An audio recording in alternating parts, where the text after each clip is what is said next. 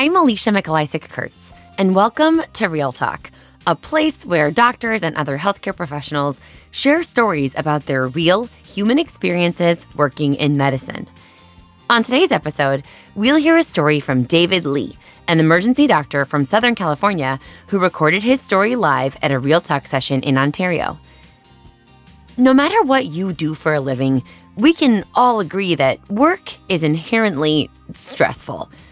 We all have pressure to perform well, to meet deadlines, to make our bosses and our customers happy. And I think in general, we all want that. We want to please the people around us and have them be satisfied with our work.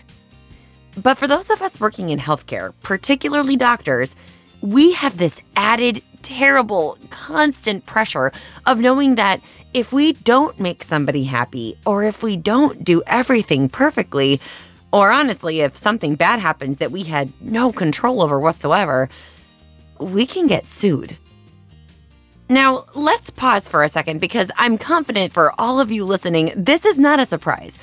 Everyone knows doctors get sued. It's all over TV and the news, and everyone knows the term malpractice. And in every list of professionals that get sued the most, we are numbers one, two, three, four, five, and 6 on the top 10 list, followed closely by nurses and then, ironically, by lawyers. So we all know this is a thing in medicine. But have you ever stopped to think about what that really means? Going to work every single day with this nebulous threat of getting sued looming over you all the time? Some days it's more palpable than others, certainly, but we all have the voices of our attendings from our training days playing on loop in the back of our brains. Document that. Make sure you also document that. Oh, and are you sure you can say it's not this life threatening thing? Well, I guess you better do a CT to prove it because the patient wants it. And even though your clinical judgment is 99% right that it's not that thing, you better just get an unnecessary image on the off chance that it is that thing because if it is, they'll sue you. And you don't want that, do you? I mean, seriously, if we're being totally candid here, a decent amount of the tests we order in medicine, the money we spend doing labs and imaging studies, are because of the incredibly high rates of litigation against doctors, and not based on our years and years of clinical training and gestalt. We go through all these years of education and residency and fellowship only to have our hands tied by Dr. Google and the threat of a malpractice suit if your humanness makes a mistake, or if the medicine was uh, unpredictable, or if the person got sick anyway, even though your clinical judgment and decision making was right. And then, if you do get sued, how do you come back from that? How do you continue to show up shift after shift and not feel your self confidence rocked to the core? What's that like? Being put on trial for the decisions you devoted years of your life learning to make because you're human and still limited by the fact that none of us is perfect, even if we're really, really good at our jobs. This is David's story. Is there a doctor on the plane? I have a friend. She's an excellent radiologist. She's really good at what she does. But if that question comes overhead, she is sure to bury her nose in whatever magazine she's reading. If she doesn't have a magazine, she'll find one. She'll never respond to that call. I, on the other hand, will be one of the first, if not the first, to respond to such a call. And why is that? It's because I'm a Vituity provider. For my job, I stomp out disease and I save lives. Who better to respond to such a call? I've got a great job. What's there not to like about my job? Well, there's actually plenty not to like about my job. there's decreased autonomy, decreased respect over the years. How about this one? Death by mouse clicks. And then one more. I think this is a little bit hard to see. Uh, this piece of paper uh, showed up in my mailbox about four and a half years into my practice out of residency. What it is is a judicial summons, and up here it says notice to defendant, and then it has my name. So I've been called many things in my life, some more flattering, others less flattering. I'd have to say defendant is one of the things I least like being called because then I know I'm going to have to deal with some lawyers. Um, I'll tell you real quickly about the case. Uh, Al, who came into our ED complaining of abdominal pain. She had a normal white count. Uh, she had a CT, which was read as negative. Her ultrasound showed an ovarian cyst, and she was actually discharged. She followed up with OB the following day, said she was feeling better, but then for the rest of the week continued to kind of experience the pain and got worse and went one more time to OB, this time after the weekend on a Monday. By then, she had ruptured appendicitis. She got admitted to the hospital. She was actually in the hospital for almost a whole month, required uh, take backs to the OR for washouts. She had uh, anemia, had to get transfused. So it was complicated. So that's what resulted in my little letter in the mail. And so my real talk really is a story about getting sued and some of the lessons that I learned along the way. And I just want to start by acknowledging that in our line of work, just about every healthcare provider is going to get sued now and then. That's just the fact. And it's an unfortunate fact and it's an unhappy fact, but it shouldn't keep us from experiencing the pride and joy that we do in our work. So let me tell you just some of the lessons. I'll kind of weave in kind of what happened and also some of the insights that I gained along the way during uh, my journey of getting sued. So about depositions.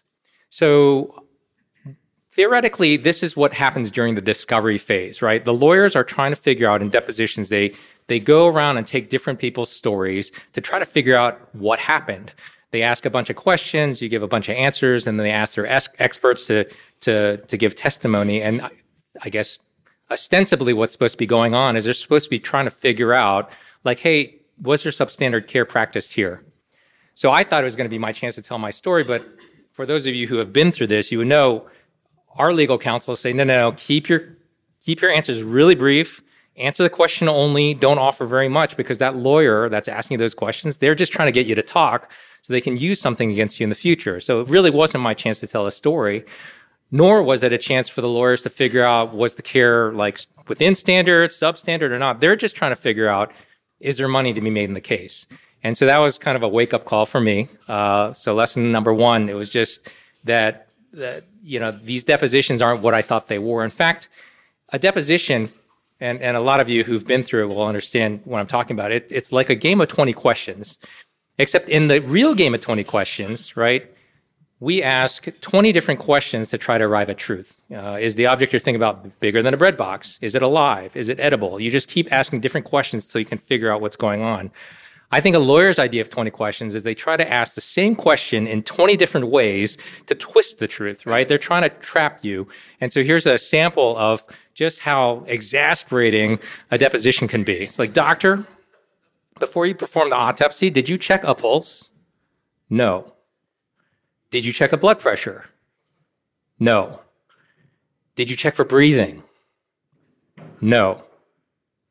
So is it possible then that the patient was still alive when you began the autopsy?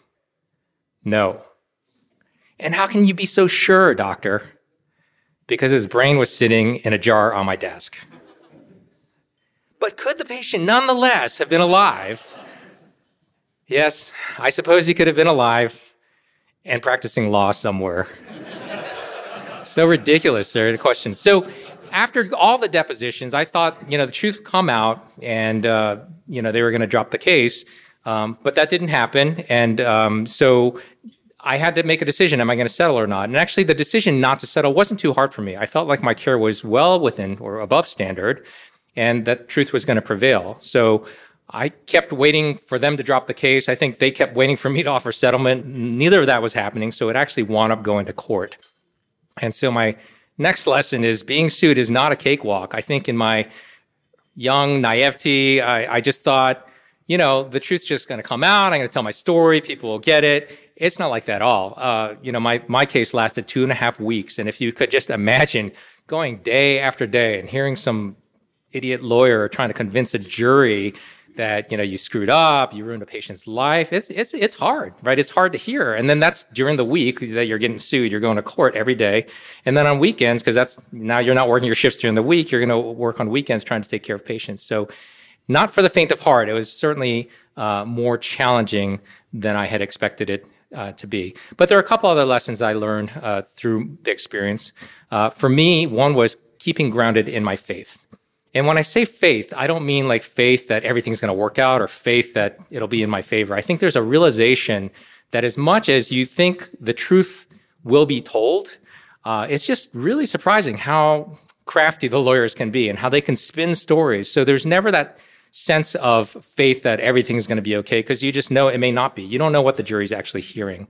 Uh, but for me, faith is that there, faith that there is a God and faith that God can redeem suffering for good. And in fact, as a person of faith, I feel I'm called to look past my own suffering and, and recognize and acknowledging the suffering of others. Another thing that I learned through the process was the importance of not getting angry. So this wasn't too hard for me. I didn't get angry at the plaintiff because you know something? I totally understood why she would think the way she thought, right? She had abdominal pain. She went to see a doctor.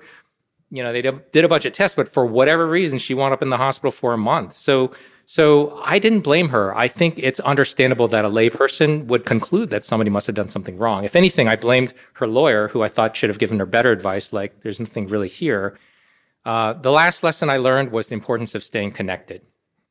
So being sued can be an isolating experience. It can be, but it doesn't have to be. I think when we get sued, it's natural to feel a whole bag of emotions, whether it's uh, shame or concern or just indignance or whatever it is, there can be a temptation to just withdraw. You figure, you know, nobody knows what's going on. You're really just upset about the whole situation, uh, especially uh, friends in, that are non-medical. How are they going to figure out what this means, or or even your own spouse? But I chose to stay connected with my spouse. This is my wife Christine, and she actually went with me every day for the two and a half weeks for the trial. Um, these are my parents. They didn't attend the whole trial, but actually, as the trial was wrapping up and we were getting to closing arguments, which is basically the last day where the lawyers kind of make their final final arguments, I gave my parents a call the night before and said, "Hey." Would you be interested in coming to see final arguments? You know, it's kind of weird because I usually invite them to like graduation or award ceremony or something like. Do you want to see me get sued? So anyway, the outcome of the case is uh, I wasn't guilty. I was found not guilty. So um, some close friends of mine had this cake made. We had a little celebration. But I, the fact that I won this case is not the reason I'm sharing this story with you. Really, what I wanted to share with you about this experience is how it caused me to think about the question, what is success? And in the experience of getting sued, I realized for many lawyers, Success is basically scoring cheap points during a deposition, or it's winning a case without regard to the truth. But for us, we define success as delivering exceptional care in our communities. It's transforming healthcare to improve lives. And I can think of no more noble cause. At the end of the day, our jobs involve stomping out, li- uh, stomping out disease and saving lives. stomping out lives, that, that'd be pretty bad. Uh, now somebody's going to sue me. I know that. Our jobs involve stomping out disease and saving lives. Our jobs aren't perfect. No job is perfect, but we can do our work with integrity and with pride, and we can be thankful that we get to do it, even if it does mean that we get sued every now and then. Thank you.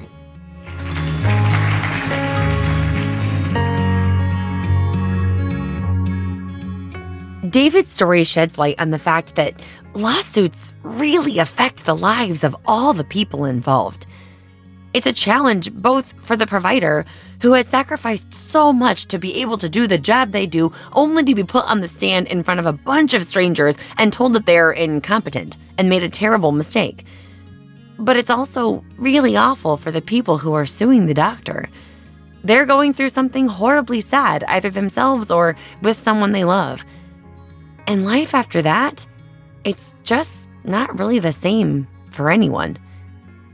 But it's the lessons you learn, the strength you find going through it, that you have to focus on to be able to get up the next day and continue living without succumbing to the fear of future litigation or mistakes or failure or letting yourself be defined by that experience. Think about a time when you messed up or had an unintended bad outcome in your life.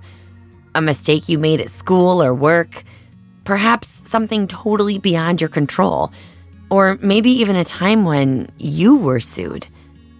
What was that like? How did you feel?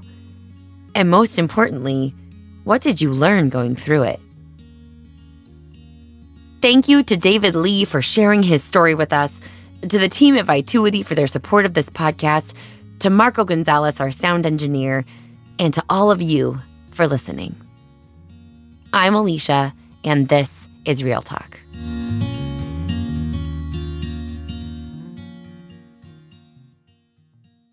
Want to connect with the Real Talk podcast or record your story with us?